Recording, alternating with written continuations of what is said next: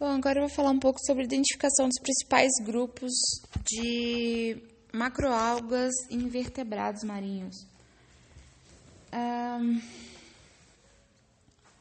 bom, os principais grupos de algas, de macroalgas marinhas, são as algas verdes, né? Que podem ser unicelulares, coloniais ou pluri celulares, que são exemplos são a uva, a alface do mar, a cetabularia, que são unicelulares se assemelham a um guarda-chuva, do filo clorofita. As algas pardas, maioria pluricelular, geralmente possuem bolsas de ar que permitem flutuação. Exemplo, sargaço, é, feofita, é o filo dele, né? Algas vermelhas, são maiorias pluricelulares do filo, do filo rodofita. Diatomáceas são unicelulares de cor amarelada ou dourada. Possuem formas distintas, com reforço de sílica na parede celular ou carapaças, formando desenhos. Filo crisofita. Dinoflagelados, unicelulares de cor avermelhada e com dois flagelos, do filo firofita. Firrofita. Euglenofícias são unicelulares com um único flagelo. Possuem uma estrutura fotorreceptora que direciona a célula à luz, do filo euglenofita. É... Um fenômeno causado pela proliferação exagerada de algas é conhecido como maré, ver... maré vermelha.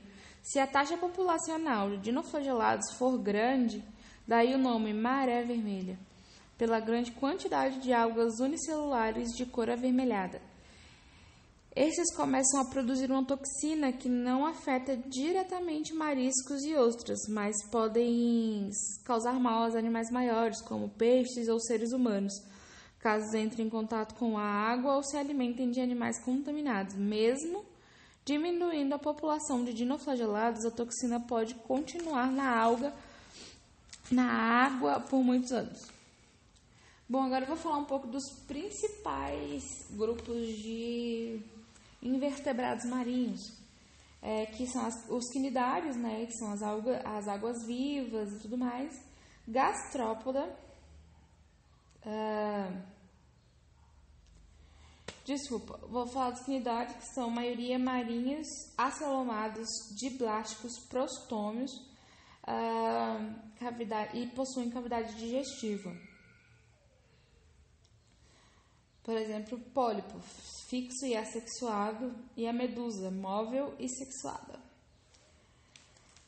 Bom, os poríferos, que são as esponjas, uh, possuem poros, são bentônicos e são sésseis. E também são filtradores. Os plateumintos são, possuem simetria bilateral, são aquáticos ou terrestres, vida livre ou parasitária, uh, triblásticos, prostômios, acelomados, sistema muscular desenvolvido. Isso.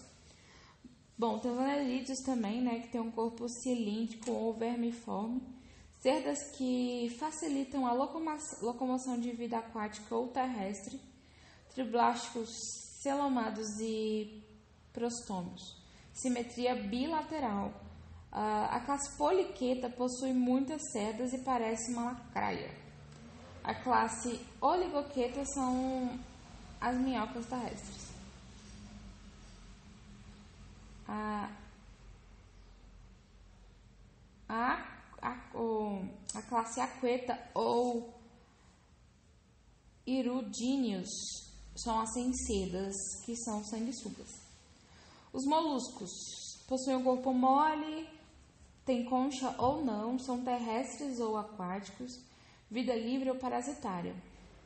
É, órgãos e sistemas bem desenvolvidos.